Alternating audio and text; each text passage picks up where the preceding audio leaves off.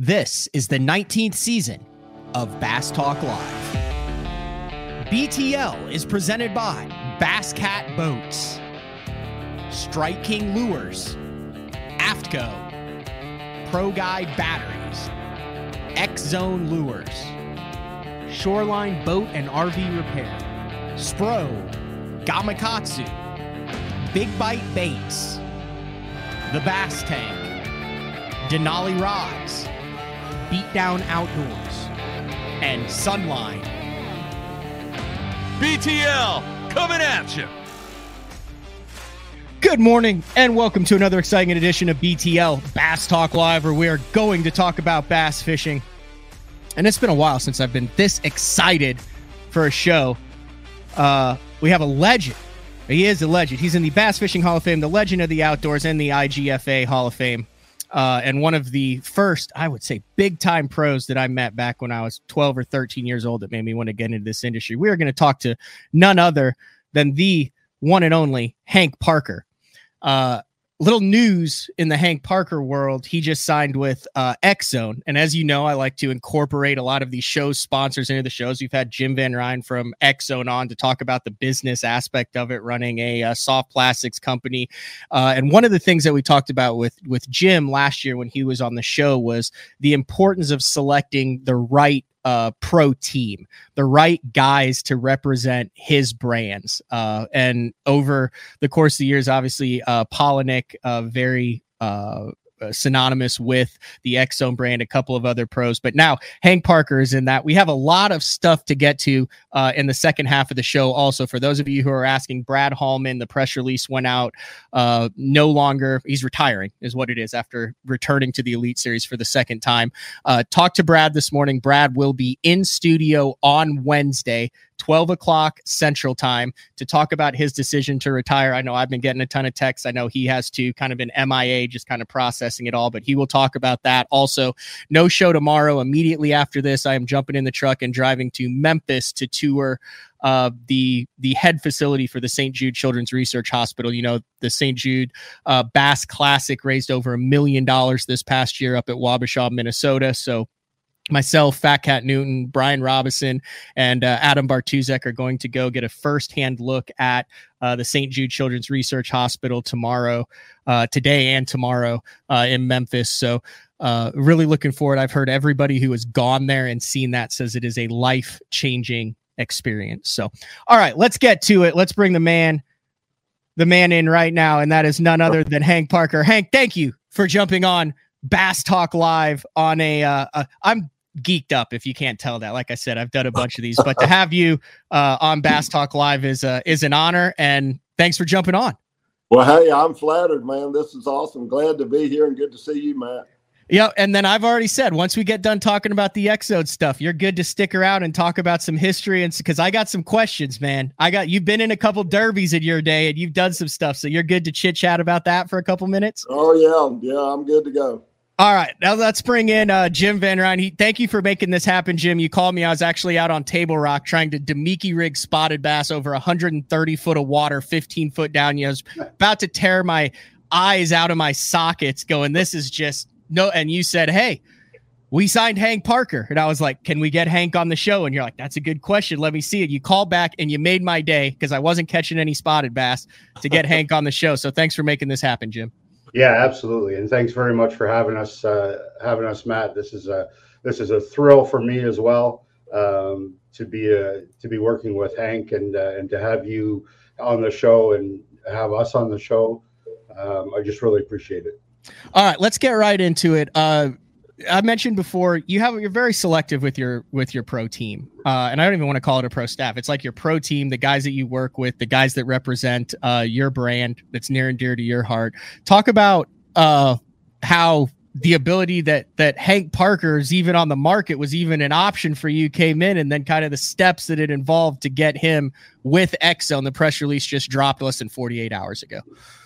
Yeah, so we have a uh, we have a friend in common, and um, we just got to talking. Everything starts with a conversation, and um, uh, this friend in common said, "Hey, you want to talk to Hank about maybe working together?" And I said, "Yeah, I'd love to have a conversation." never never turn down a conversation. You never know what opportunities uh, come about. So we had a we had a great conversation over the phone, and um, you know it became we talked about uh, character, ethics, uh, morality, faith, all the things that matter to us at Zone and what we look for uh, in people. And you'll see that representative across our entire pro team. Um, and so, uh, obviously, um, Hank exudes all of those fine qualities. Um, but to actually talk with him at depth or in depth about these things, um, I think we both came off that phone call thinking, you know what, there's got to be a path forward here for us to work together. Um, and, and, and, so then another conversation uh, happened, emails back and forth. Um, and that's that's really what happened. It was just a, it was a natural fit, and really, really, that's what you look for, or I look for personally. Um, the money is one thing, but how do we work together? How do we think the same? Um, that that's what matters to, to me and, and matters to Hank, I believe. And um, yeah, that's where that's how it came about. Uh, Hank, I was looking at that press release and basically what Jim said. Kind of talk about it from your side. I mean, you've been legendary and synonymous with a number of brands uh, and a number of baits in the hard bait market and the soft bait market over the course of your career. Kind of talk about this next uh, this next step with X Zone and kind of your thoughts after that first call with Jim it's kind of like going back in time. You know, people talk about the good old days. When I started, you know, I worked for Tom Mann. Uh, mm-hmm.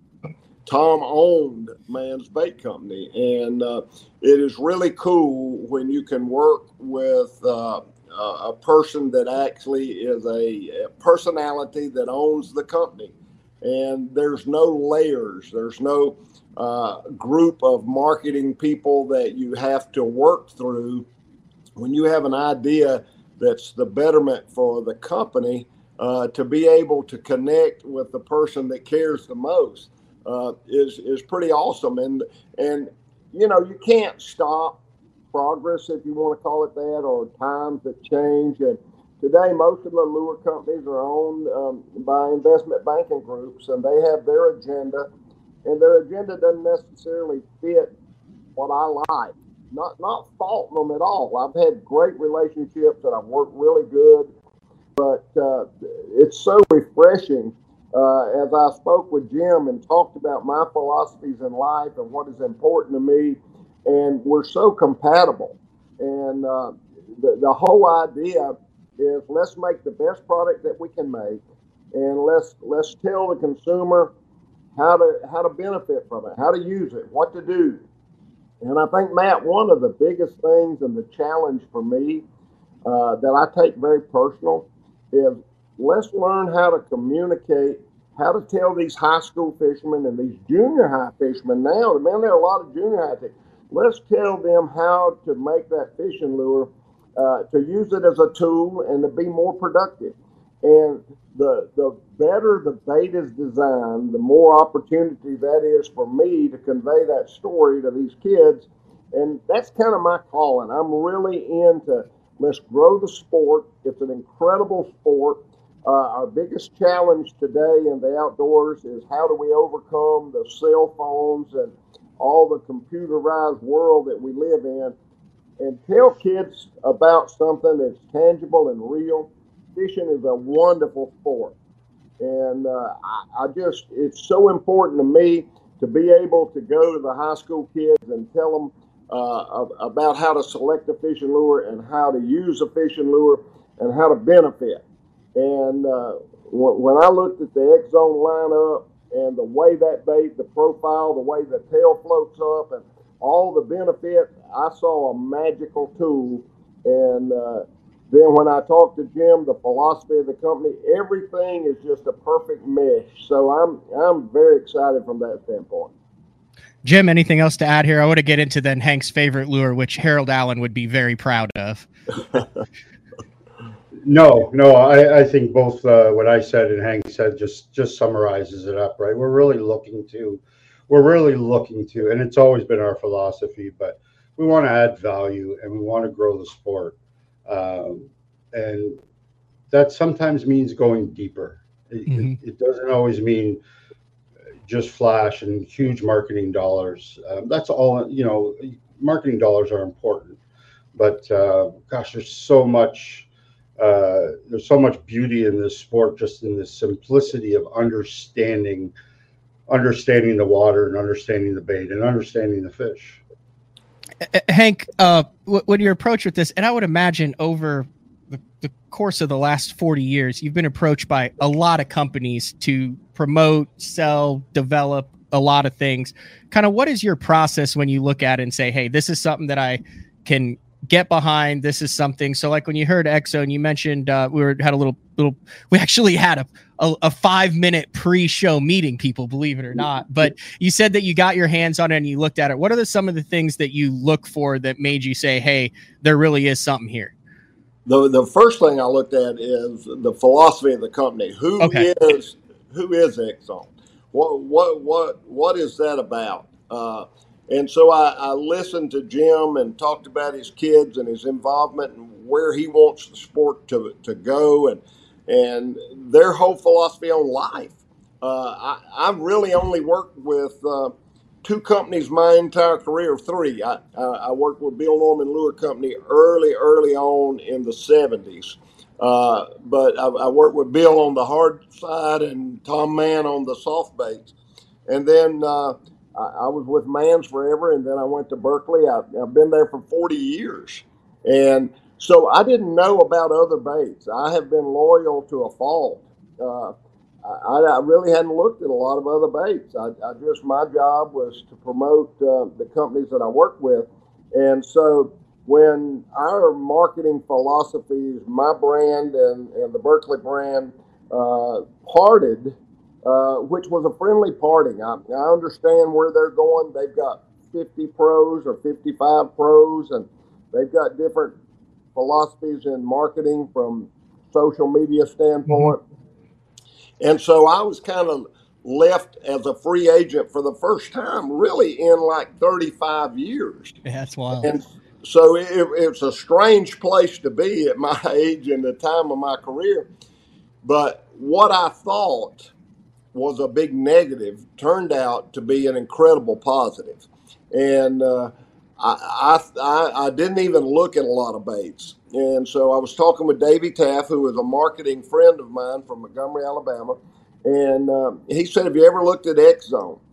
And I said, No, I'm not even familiar with that brand. But I wasn't familiar with any brand. I, I've been loyal, like I say, to, to one brand only. And so when I started looking at their baits, I said, Wow, wow. And he said, The reason I bring them up is uh, I think Jim Van Ryn and his family, if you listen to them, uh, their philosophy in life fits who you are. And I think you guys are extremely compatible. And let's just get Jim on the phone. And that's how it all came about. Okay. And if I looked at the baits, uh, I see opportunity. I, I, I, see incredible design and and to work with Brandon. And uh, there's a little kid there that's also with Zone named Cooper Gallant. Yeah. you may know his name now, but you will know his name someday. Oh, we I, I, we all know Coop Coops. Okay. Cooper's oh yeah. Going to be a world champion. Just go ahead and write that down. Hank Parker says Cooper Gallant is going to be a world champion bass fisherman. But that kid loves life. He loves fishing, and his smile is contagious. So.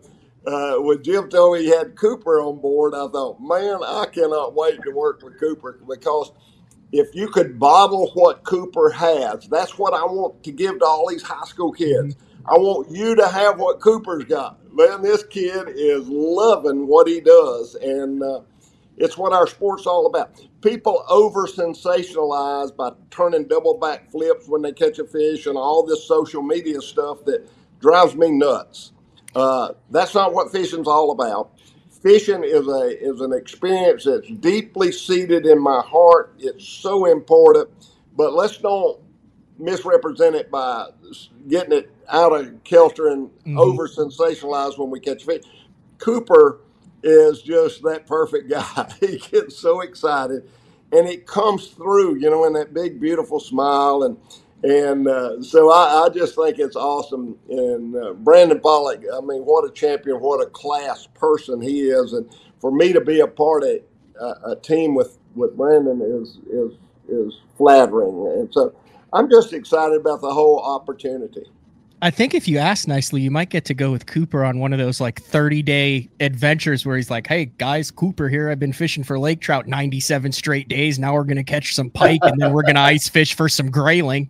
If you watch his videos, dude, he's got, he does all these exotic, just cool trips. And yeah, you're right. And, and I, I put him and Palaniuk in the same, in the same package of people who really get it younger than they're supposed to get it. Yeah, I agree with that. I'll tell you a quick Cooper story. I invited him. I always wanted to go to Duck Island, which is in the middle of Lake Ontario, and uh, it, it, sometimes you know you got to fight five and six foot waves to get out there. But when you get there, it's uh, some calm water inside of the island. It's kind of a U-shaped, horseshoe-shaped island, and uh, so I called Cooper and asked if he'd like to be on my show and I don't even know where he was. He was like in Buffalo or somewhere, and uh, maybe somewhere in, in Canada, Toronto. I don't even know where he was. But uh, we were at Clayton, New York. So uh, he said, "Yeah, man, yeah, I'd love to be on your show." When I said tomorrow, and, and, so the next morning I woke up. I, I gave him the address where I was at, GPS address, and he put it in his phone Next morning when I woke up, he's sitting in the parking lot. he drove all night long, and uh, he was there, and we had a ball. And that little rascal, he had to lay down in the boat and grab those fish. So, I, of course, I had to copy him, but we, we made a show and had so much fun. It, it was really a delight. And it's the first time I'd met him, so I'm, I'm a yeah. big Cooper fan that uh that Duck Island area, I did the math on how many days it actually gets pressure between the season and wind and when you're it's like if everything goes right you might get 20 days a year that you can get out to duck. Like think about that. Out of 365 days there might be 20 days a year. And then out of that to have uh i guess the intestinal fortitude to go out there the desire and to be there it's a it's a magical magical place hank. Hey you know i saw that on a map in 1986 and I said, I'm going to go out there and fish that island.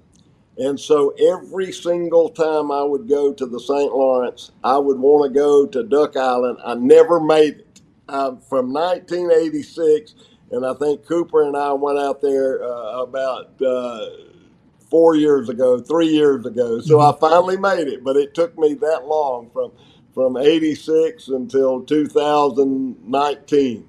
Did it live up live up to the billing? What's that now? Did it live up to the billing? Oh my goodness, yes. oh my goodness, it was unbelievable. All right, uh, again someday. Jim, you have uh, you got quite the uh, quite the pro team now. Yeah, no, thank you. We're very blessed. Do you have you have a passport? I assume, Hank, because you're probably going to be spending a little bit more time up in uh, up at our friendly neighbors to the north now. I'm I'm envious of Jim. We talked about where I live, and I live in a great part of fishing. My favorite fishery in the entire world, bar none, is the St. Lawrence Seaway, Lake Ontario. I absolutely love it. So I go every year, and uh, now they have. I almost hesitate to tell it on on on the internet because now everybody's going to know it, but they have a pre-spawn season uh, that starts in uh, like March and goes through about the 8th, 9th, 10th of May. And uh, I've been doing that now. This is the this will be the third year I'm booked to go again this coming year, so I'm excited. nice. Uh, you did you did mention uh, the deception worm as one that you like, which I thought was interesting because I mean it takes a true old school guy to know like all the all the old school. You're old school guy, Hank but you guys are all about your worms. I spent a lot of time with Harold Allen. He's all about the the worm, obviously. Uh, the general uh, Larry Nixon, all about the worms. And so I thought it was funny that you were like, "Yeah, I'm pumped for this worm." We'll show it. Uh, we'll show it right now. I'll pull it up on the screen. Walk me through what makes a good worm, Hank. The profile of a worm is really, really, really in, in, important. Color that is the one thing that uh, I think Jim and his family benefit from is living in that crystal clear water, and they get these colors so crisp and clear and transparent.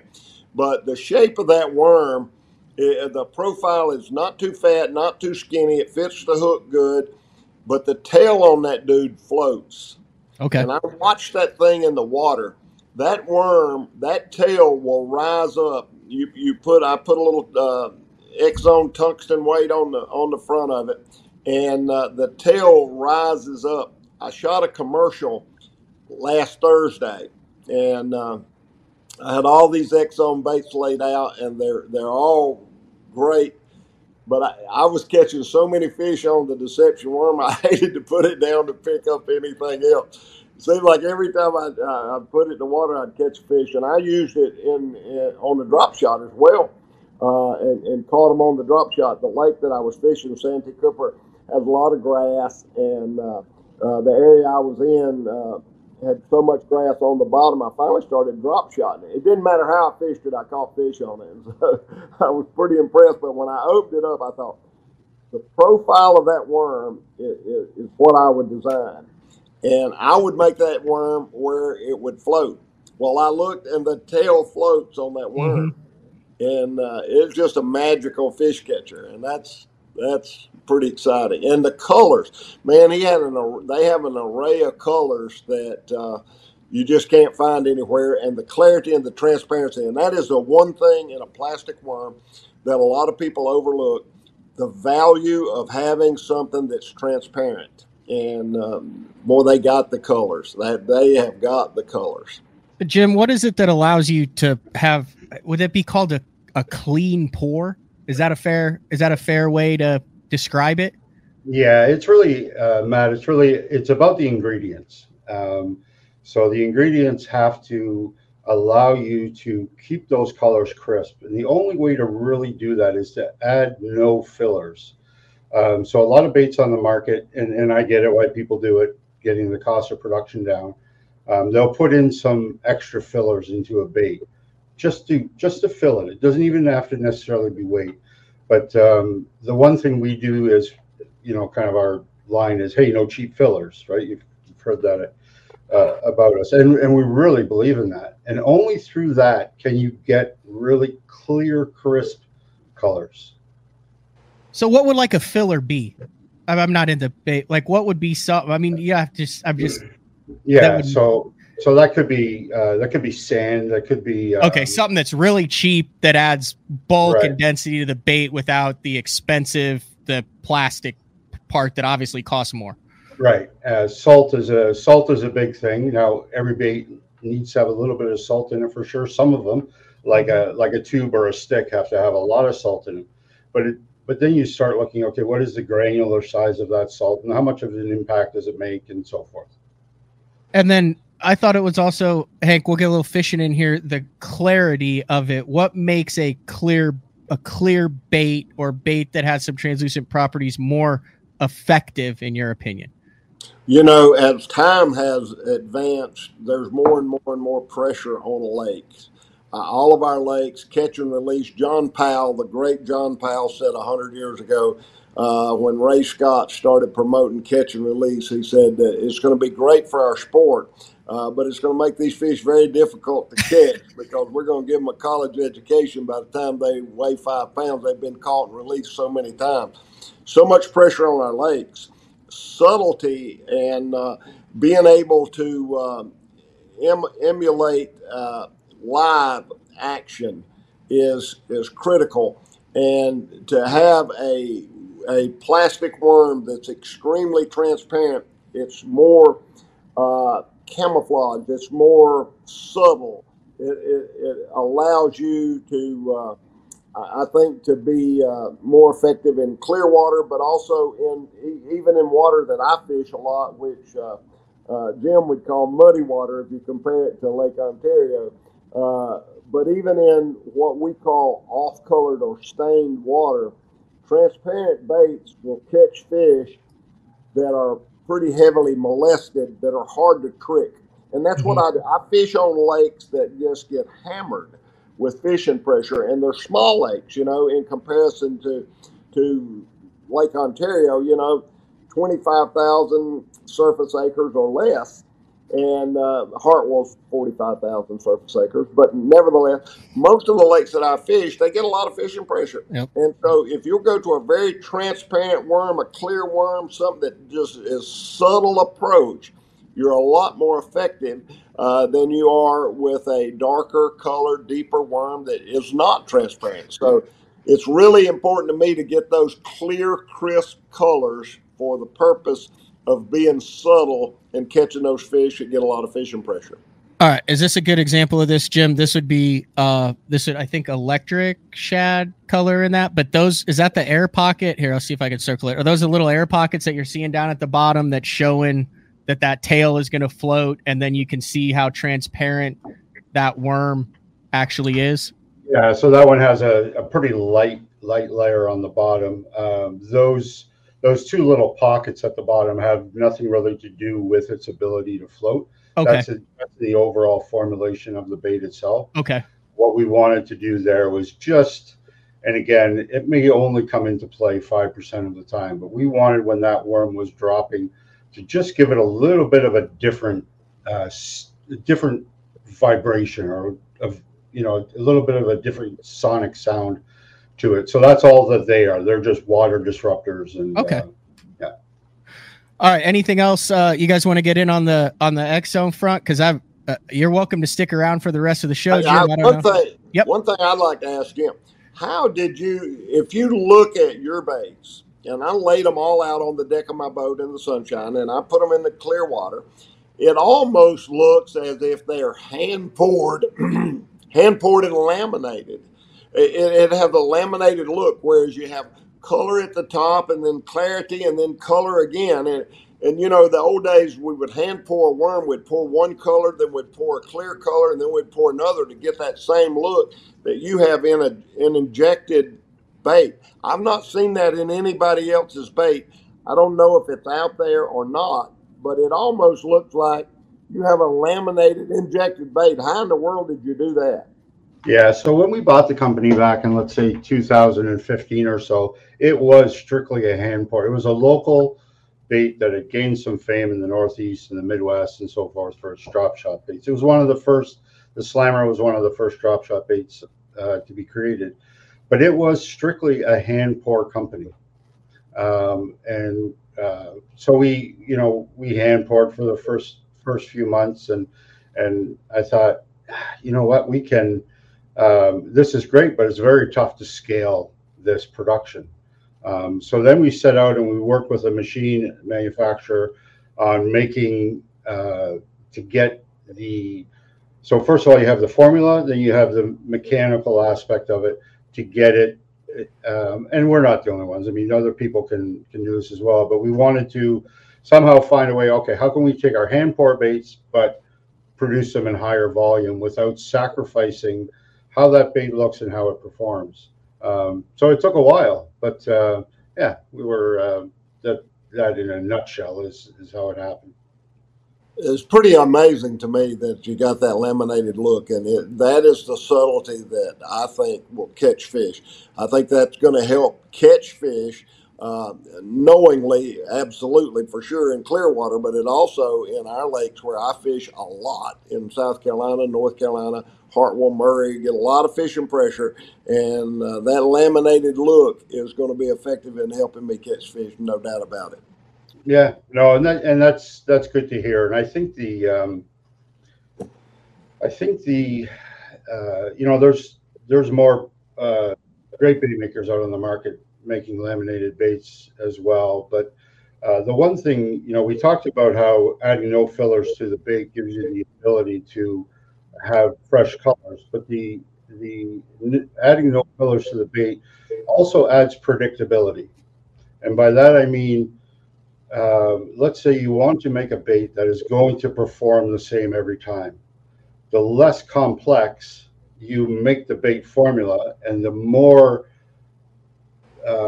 you know, kind of virgin resins that you use to make a bait, the more predictable that bait becomes in terms of its output, which gives you consistency on a presentation level. So you don't want to have cheap bait, and let's say you're fishing a craw and it presents one way one time, and then all of a sudden you take another one out of the pack and it fishes in, in another way, right? You need that to be predictable. Um, again, you know, you're, you're talking about the, you know, the last 5% of fishing detail, but in a world where it's so competitive and those fish are under so much pressure, that last 5% of detail makes the difference. I agree. All right, we're going to take our first break of the show. When we come back, we're going to talk uh, Bassmaster Classics, video games, TV shows. I just I have some questions that I've always wanted to know, and I got an opportunity now. You good for another segment, Hank? Yes, sir. All right, Jim, you're dependent. I know you're the the brains behind the operation. So if you got stuff you got to do, feel free to stick around for the whole show. Well, what I want to do actually is I want to come off the show, and now I just want to watch it as a fan.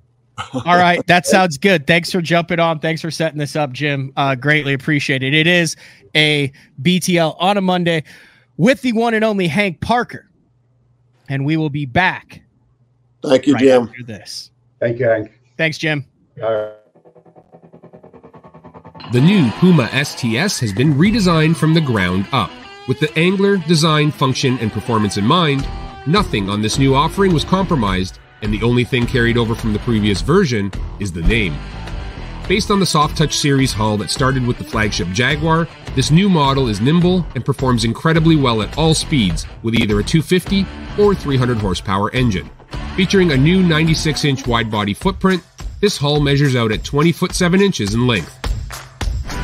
Industry leading design coupled with tournament winning performance. The Puma STS from Basscat. Feel the rush.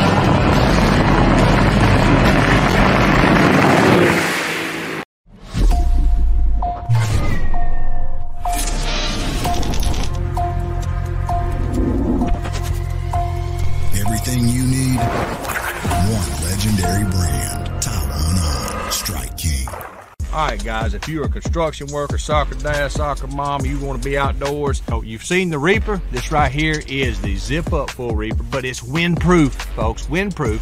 And it actually has the mast built in. It's behind me. I mean, if you can look good, feel good, and stay warm, you better check it out. It's the zip up Reaper. That's right, windproof. Elite Series Pro Darold Gleason here. My Pro Guide batteries keep me going on those long tournament days and long practice days. Always plenty of juice, never fail. The best part about Pro Guide batteries, it's the people behind the company. They have over 40 years experience in the battery business, keeping all of us fishermen out on the water longer, catching more fish. Check them out at ProGuideBatteries.com. What's up, Bass Talk Live fans? Brandon Palaniuk here.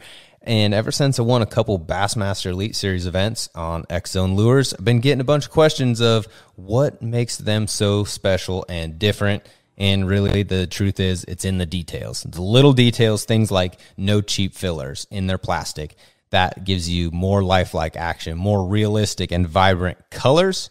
But don't just take my word for it. Go to www.xzonelures.com and check them out for yourself. All right, welcome back to BTL on a Monday, talking with Hank Parker. And one of the things that's really struck me, uh, Hank, as I got ready for this show, and obviously uh, everyone knows who Hank Hank Parker is, but right now in the industry with everything that we have going on, I just did an interview with uh, Jacob Wheeler last week, and he was talking about the importance of uh, uh, uh basically creating a brand for yourself that it's not just on the water that that is an element of it and it's all about creating a brand. You're seeing all these guys you know we talked about cooper and uh and brandon the youtube channels the baits it's all part of it. Uh looking back over the course of your career, you were like one of the OGs, one of the guys who understood. I mean, I don't think many people realize you tournament fish for 20 years You fished 104 bass events. You talk about that. You go look at like Rick Clunny still fishing. He's up over 400 events. Uh, Gary Klein still going strong. Uh, Larry Nixon made a return to the Elite Series this past year. But what was it that early on you had the foresight to create Hank Parker Outdoors and the brand and not just rely on Hank Parker tournament fishermen? You know, Matt, when we started, uh, I was second generation. You know, Blake Honeycutt, uh, uh, uh Roland, uh, Billy Westmoreland, Bobby Murray. Uh, all those guys were the pioneers. They were the original guys. Bill Dance. they they were they were there at Beaver Lake and started and went you know '68 and I came in.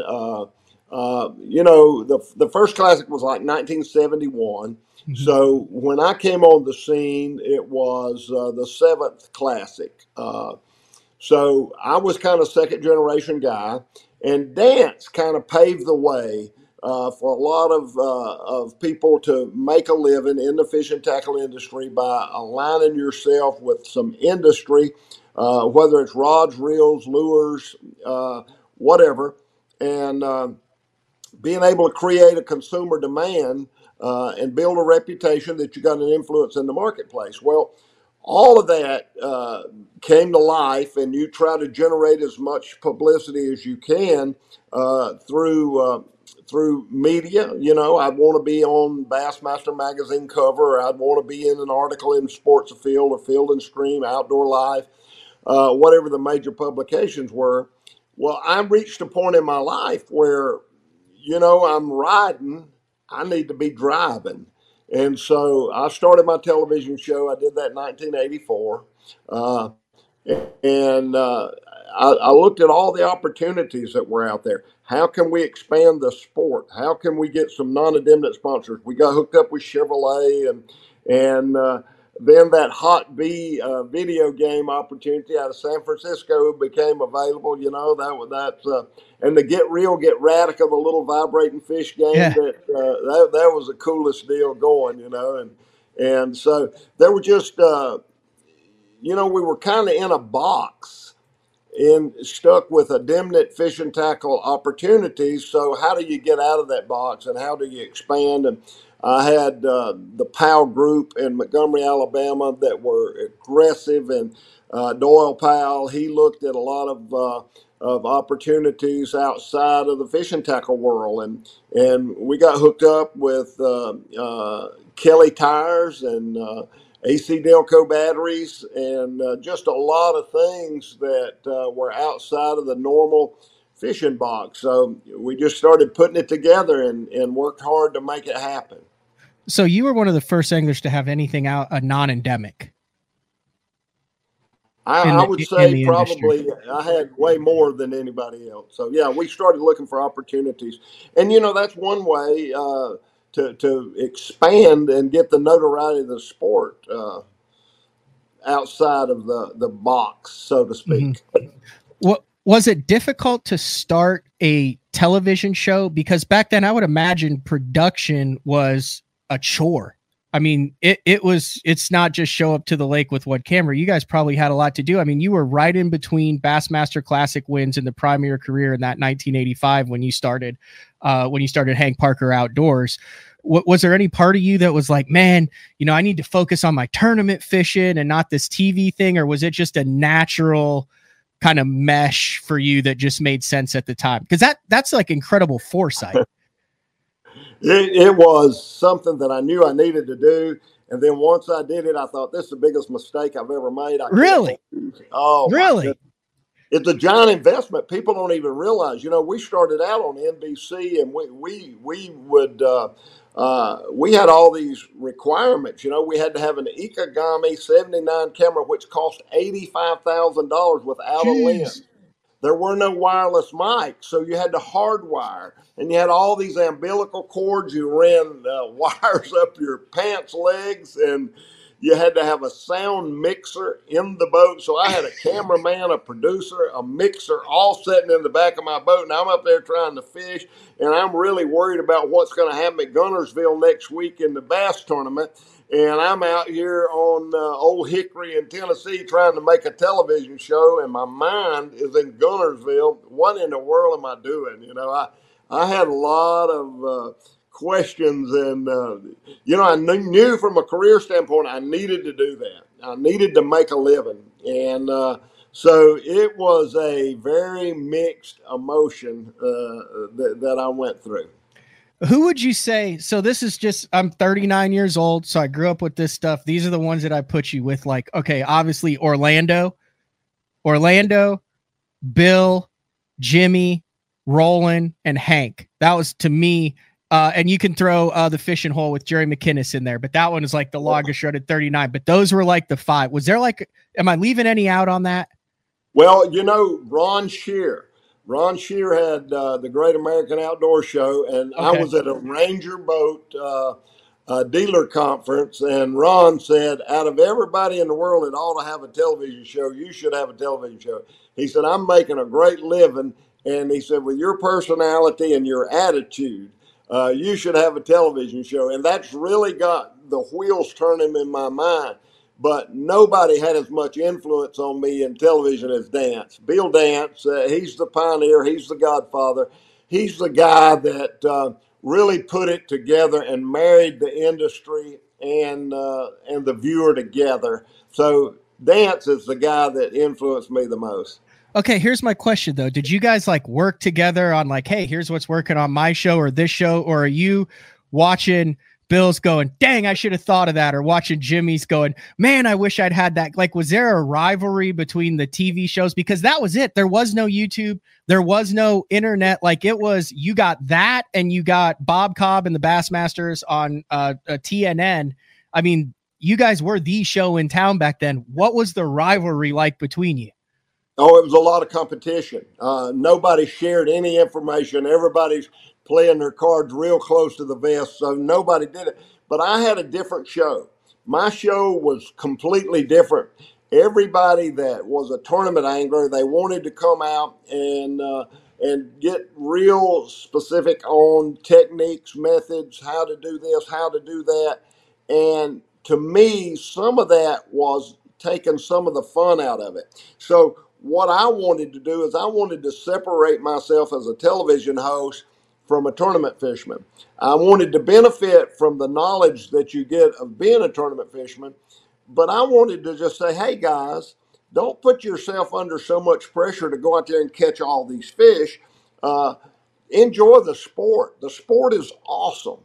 Being out here on the water is incredible. Include your family. Man, it's don't try to make 2,000 casts an hour like you're in a BASS tournament calm down, enjoy it, relax. You're not under pressure. You don't have to go to the weigh in at the end of the day.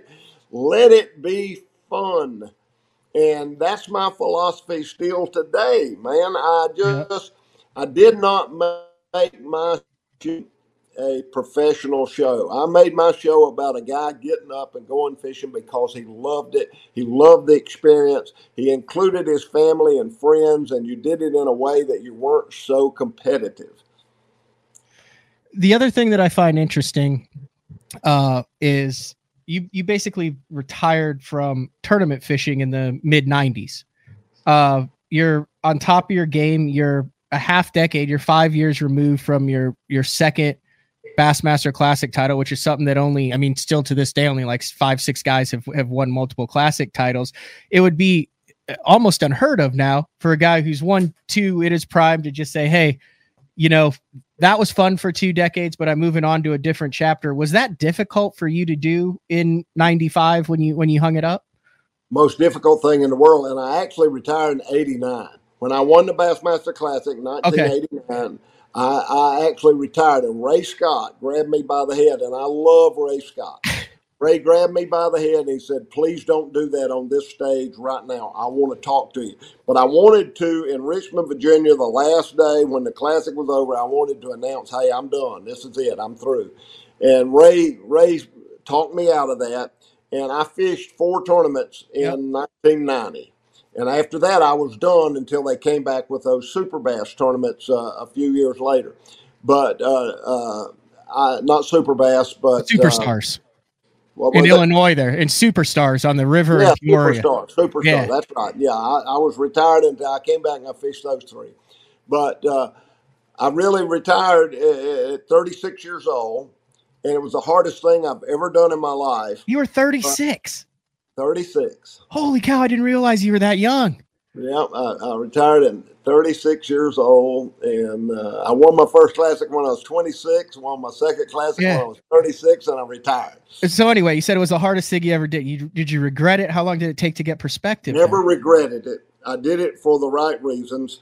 Uh, I had three boys at home that needed a daddy. They wanted to race go karts. They wanted to go deer hunting. They wanted to go fishing with their dad. And my life was a whirlwind. And my priorities were out of balance. And uh, I was doing a television show. I had 14 different sponsors. I had engagements. I was fishing the, the BASS circuit. I was spread thin and I didn't have time for my boys. And I promised myself and my oldest son, Hank Parker Jr., if I ever got myself in a position that I felt like I could retire, I would retire. And when I won that second classic, I knew that that would give me the um, financial ability to retire. And I, I jumped on it for that reason. And I've never regretted that. But Mhm. going back, um, Ken Cook won the classic the next year up in in uh, Baltimore, and I, I was there, and it was uh, it was so painful. Uh, uh, that was in '91. I went. I fished in the 1990 Yeah. classic that Clunn won on uh, on uh, the James River again for the third time. Guido won it the first time. I won it, and then Clunn won it. But uh, uh, 91 was the hardest. To, oh man, I sat in the the audience at that classic, and I just biting my fingers off, and uh, it, that was a hard deal, and it, it was for the for 10 years. Every year I'd have to go to the classic because I was involved in the industry. They had the Mhm. outdoor show, and I had to be there and, and, and meet and greet fans and do the things that you have to do. But I was miserable, man. I, I was miserable. I was a fish out of water. I wanted to be there. And of course, I was in the prime of my fishing life at that time. But yet I did what I needed to do. And now I don't regret that one second. My boys call me all the time. Uh, Hank Jr. and his two boys were here this weekend. Uh, he's got a uh, his oldest son's named Boone, and Boone is he's got the bug as bad as I had it. And the little rascal can catch fish. And I say little rascal, he's taller than I am. He's like six four at 17 years old. But he's quite the fisherman and he loves it. He calls me all the time. Papa, what do you think if I drop shot at this bait? Papa, what do you think about this? Papa, what do you think Mhm. about those new glide baits? Papa, blah, blah, blah. You know, he's to really into it. And so I made a great investment in my boys when I retired. Uh, you mentioned that that '89 classic. Now, I, I'm right. That's the classic that is all uh, that that is known not only for your second classic, but for that's the Jim Bitter classic, right?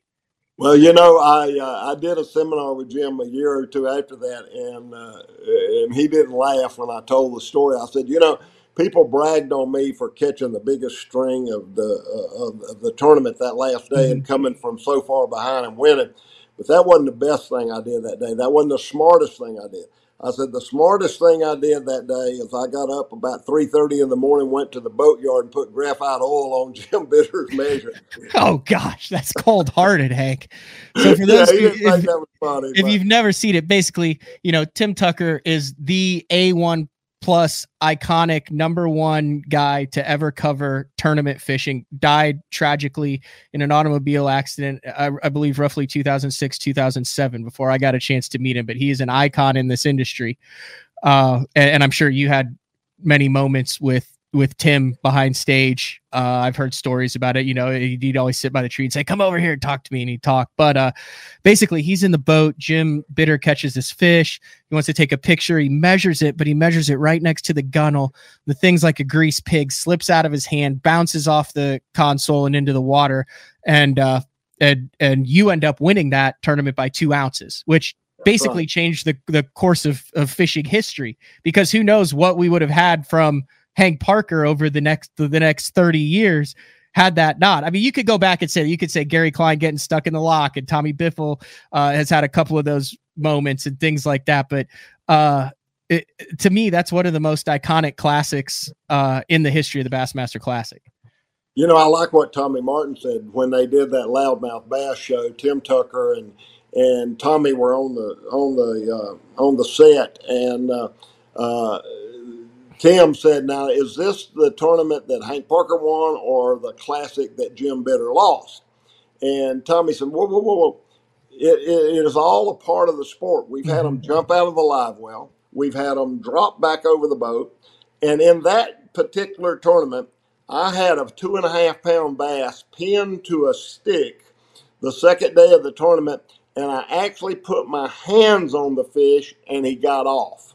Uh, so you know, it's all a part of getting that fish in the bag and putting it on the scale. So it's all a part of it. And whether you get your hands on the fish or whether you drop him back in the boat or whether he hits on the console and bounces out, whatever. You gotta you gotta bring them to the the scales for them to count. And there's a million ways to lose a fish. So that was probably the most painful way but I, I love Jim Bitter and what an awesome competitor he is and, and what he was when I competed against him. And Jim's still doing well today, but you don't measure your fish on top of your tackle box. You don't do point, that. Hank. It's too risky.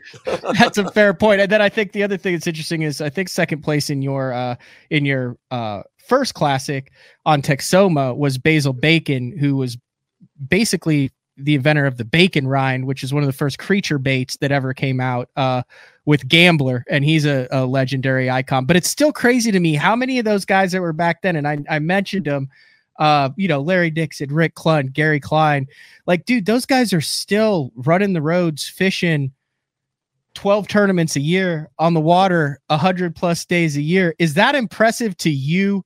To to turn on Bass Live and seeing Rick Clunn cranking a square bill down Rip Rap at at 73? Yeah, he loves it. He absolutely loves it, and uh, I I think that's fantastic. Nixon, Nixon's one of the greatest fishermen that ever lived. Nixon cost me uh, three Angler of the Years. I finished second to Larry for Angler of the Year three different times. Uh, uh, I admire all of them. And Gary Klein, I was with Gary last year, and he and I fished, and uh, he's as excited and as giddy about getting up and going fishing in a tournament uh, and competing as he was when he was 19 years old. I mean, uh, all these guys, it, it is amazing how much uh, they still love it, and it's still a big part of their life, and they're still competitive. They're, they're Yeah. uh, Nixon, Clunn, uh, Gary, all these guys are extremely competitive at 70 plus years old. It is. Uh, one more thing I wanted to that I wanted to run past you, and then I'll let you go. I, like I said I greatly appreciate the time. I, I would talk to you for six hours. Uh, the spinner bait. So you're synonymous with the spinner bait, the Hank Parker spinner bait. Talk about the the early days of that and how that bait it came about because it was kind of you, uh, you, Ken Cook, and Jimmy had like a little bit of a spinner bait war going on, didn't you? You know, we talk about a fishing lure being a tool. A fishing lure is a tool to do a job. And uh, a spinner bait is kind of like an adjustable wrench. You can do a lot of things with it. You can fish a lot of different parts of the water column. You can fish it almost on the surface uh, by waking it, or you can fish it 20 feet deep by slow rolling it and crawling it. And you can do everything kind of in between. So you can fish it deep, shallow, in between, and that's where the fish are at all times. You know, they're even deep water, shallow water, in between.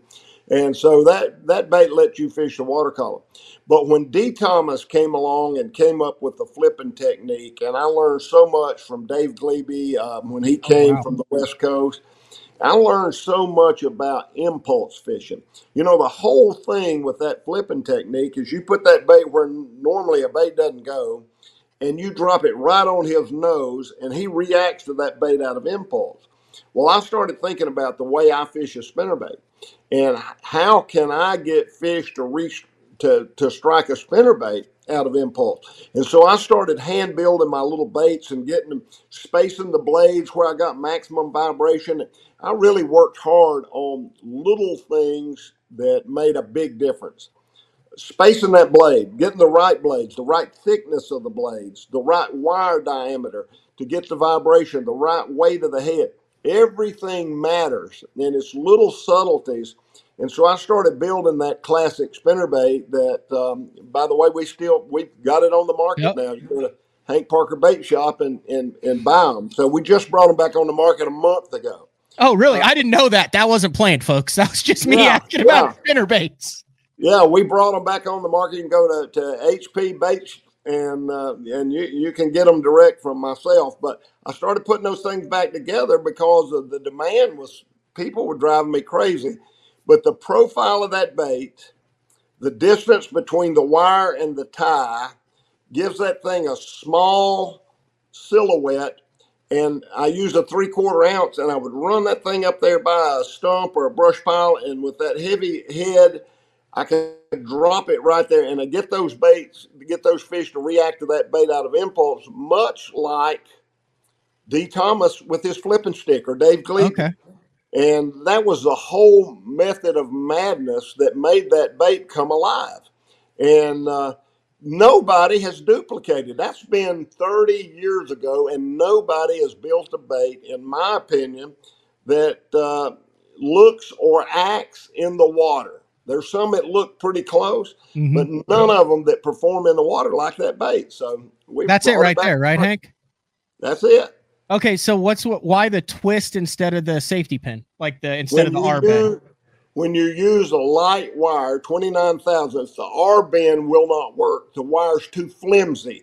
The arm will rise up when you start to fish it and it'll break real easy. So you got to do the twist when you use that little light wire. And so uh, a lot of people ask that question, but you have to do that. And the only thing we've done different to that bait that you just saw that we have on the market now is where the the Sampo swivel is on the end. We've taken heat shrink and and put a little heat shrink on it to keep it from when that fish jumps throwing that blade off. Okay, yeah, I can see that there. That's a that's a neat little trick. Yeah, it, it works too. That's a good thing.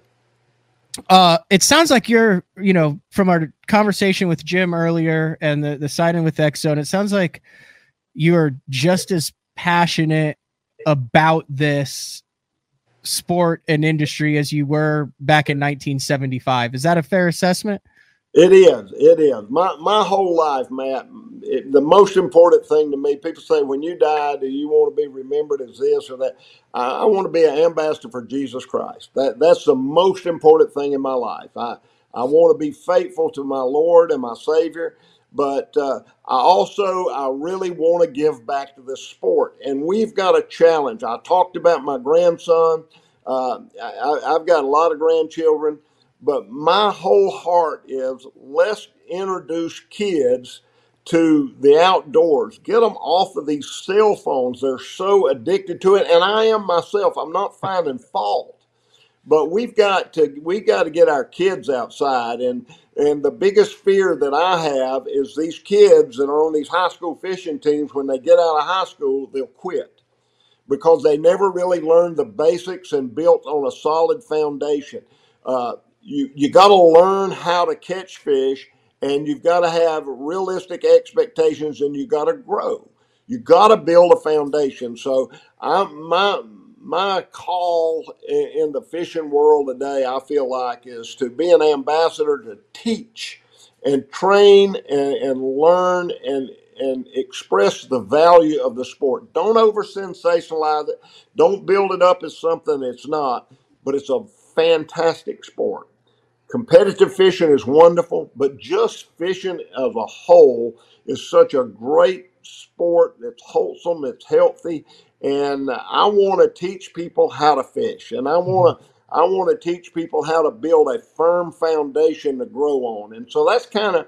And I'm excited about it. I get giddy when I get to go fishing. Matter of fact, I'm going fishing just a little bit. and I'm excited about Where are you going? I'm going to go down to uh, Lake Monticello, which is kind of down toward Lake Murray, but it's a it's a nuclear power plant there. Oh. It's kind of a warm water lake, so I'm headed to Monticello. What are you going to be throwing? I'm I've got some uh, new arc crankbaits that I want to try out, so I'm going to be fishing with some arc crankbaits. All right. Uh, I do want to point out, uh, I didn't know if this was going to fit into the show, but you talk about uh, the youth and getting involved, and it's nice to hear to hear what you're saying about it. But I mean, this is something you've been uh, preaching for 25 years, and uh, I got my start. Many of the BTL listeners know through the Bassmaster Casting Kids when Helen Sevier uh, owned Bass, and it was part of the uh, Wrangler was a, a a big supporter of that. And I mean, I started at the local, but uh, I, I got some pictures. I actually put it up, and my dad called. Uh, my dad's in his mid 70s, watched a show, and he's like, "Hey, uh, you want some of these pictures for the show?" And I was like, "Ah, nah, I don't need to, to show that. No one cares." And he's like, "No, it might be kind of cool." But once you talked about that and getting the kids 25 years ago, there it is, right there. That's me at the Bassmaster Classic with my Illinois Bass Federation from Casting Kids, and I've got just a ton of these photos uh, that that you were showing of being you there, uh, and that made a big impact because uh, because dude, you're the man, man. You had two classics, and those were one of those classics that you were at that you weren't fishing in. That you were like, man, I well, that's that time were like, man, I wish I was fishing. Had a big impact on me, uh, and I'm still in the industry. Obviously, there's a number of other people and factors, but that was a big part of it. So it's cool to see uh, that that was still important to you back then. I just remember how kind and uh, individual and one-on-one attention you gave me as a 13 year old who was excited to meet Hank Parker. You you don't know what that meant to me. That meant more to me than it did to you. And to see you in this industry doing what you do today and knowing that I had the opportunity to put my hand on your shoulder when you were 13 years old and give you just a teeny bit of encouragement to keep going, man, that means more to me than you will ever know. And that's what we all need to do. That's what an ambassador means to the sport. And now look how you're passing it on. And that was something that uh, Tom Bedell at Berkley did 25, 30, 40 years ago. Pass it on, man. Don't keep it to yourself. Share it. Take a kid fishing. Uh, encourage a kid. Give him a plastic worm or a spinner bait. Uh, help grow this sport. That is our future. And so, uh, for me to have the opportunity to have put my hand on your shoulder and offer you some encouragement, how encouraging that is to me today. And I think that is so awesome. I appreciate that picture. I need to I need to cut that out and tape it on the new boat because in the opens, I'm I'm afraid Hank over the last couple years, any youngster that I've drawn in the opens, the only thing I've passed on to them is some new language and a new level of anxiety. So I need to need to keep everything in perspective as that. But Well, let me- anything let else me you tell you what, let me tell you what I tell my grandson. Calm down. Yeah. Calm down. it's uh it's a it's a challenge sometimes, but I agree. Anything else you want to get in here, Hank, before I let you go? Greatly appreciate the hour of your time. Uh and I know you're headed to the lake and and uh 50 years later you're still itching to get there. Matt, it is awesome to be on your show, and I sure do appreciate it. And I'm, I'm sure excited about our future, and uh, we just keep passing on, getting those young kids off the cell phone and on the water. There it is. All right, the newest member of the X Zone team, the one and only Hank Parker. Thanks for sharing some memories. Hank, have a good one. Thank you, my buddy. See ya. See ya. All right, that was Hank Parker. We're going to take our final break of the show. When we come back, like I said, I'll talk about uh, what we have going on uh, with Bradley Hallman in studio, uh, some other things that are going on uh, in the industry, some other shows and things you can listen to if you don't get enough of me on uh, BTL Monday, Tuesday, Wednesday, and Thursday. So this is BTL on a Monday. We will be back right after this. Are you looking to install your own fishing electronics? The solution is the Bass Tank Power Harness. It takes the guesswork out of installation. No more voltage issues or interference. Designed by an engineer so that you can get professional results right there in your own garage. Installation done right with the help of the Bass Tank Power Harness. You can feel confident knowing that your installation was done right. The Bass Tank Power Harness. Give us a call or order yours today at thebasstank.com. Get the best patterns backed by tournament data. Start by finding the best 10% of your lake. Know exactly what to look for and what to throw. After that, you just put them in the boat. Try the Deep Dive app today. Look at that beast right there. I'm the kind of guy that never leaves a house without a pocket knife, and Gamakatsu's come out with the EDC series of knives. EDC stands for Everyday Carry, so whether you're on the water or off, you can always have it with you. The best thing about it to me is that assisted open feature. With this D2 blade, you've got it right here at your fingertips, so if you can't find your scissors, you need to cut a knot, you need to cut your braid, you've always got it. Make sure you check it out. Never leave home without your Gamakatsu EDC knife. Born in Japan, using technology, innovation, and precision, Sunline produces the widest selection of fishing lines at the most technologically advanced line factory in the world.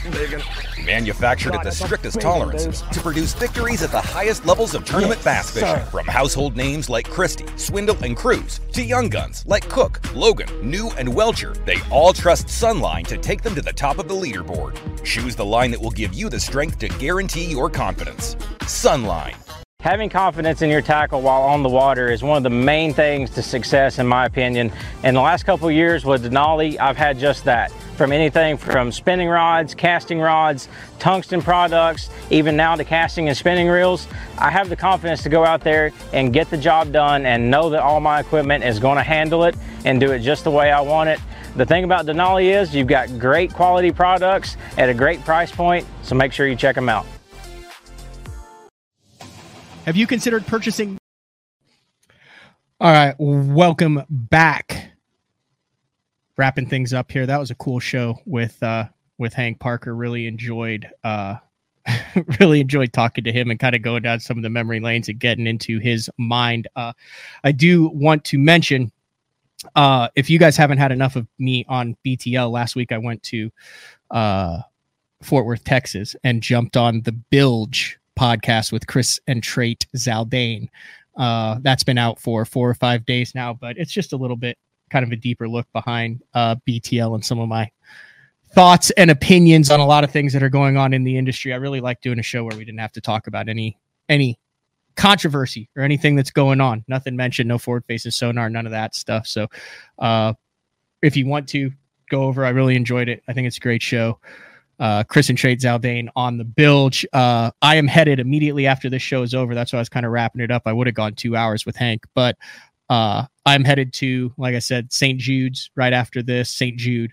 Uh, Children's Research Hospital. So there is no show tomorrow. I'll be touring the St. Jude facility. Then I'm driving home tomorrow. I had a crazy weekend. I was at Table Rock all week. Then I went to the Cowboys game last night.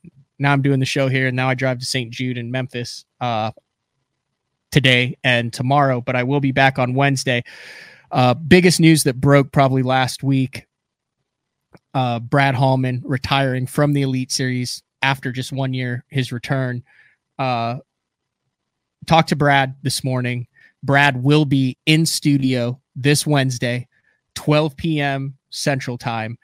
Uh, so if you guys have followed Brad over the course of years, wish him well uh, in his retirement and what he's doing going forward. That would be the ideal time. He's going to kind of talk it through a little bit, uh, but a very positive show uh, for Brad, and he's going to uh, to kind of talk through his uh, his mindset on his retirement. So I think that's all we got for the show for today. Like I said, I was keyed up for this one. Really enjoyed the heck out of it. Big shout out to Jim Van Ryn for Zone. If you guys uh, haven't got a chance, head over to xzonelures.com. Check it out uh, really kind of puts his money where his mouth is, not only on quality products, but also his pro team and how he goes about the business. And then also, obviously, the one and only two time Bassmaster Classic champ and Angler of the Year, and longtime host of Hank Parker Outdoors, Hank Parker. All right, that's all we got for today. We will see everybody on Wednesday at noon. Bradley Hallman in studio later.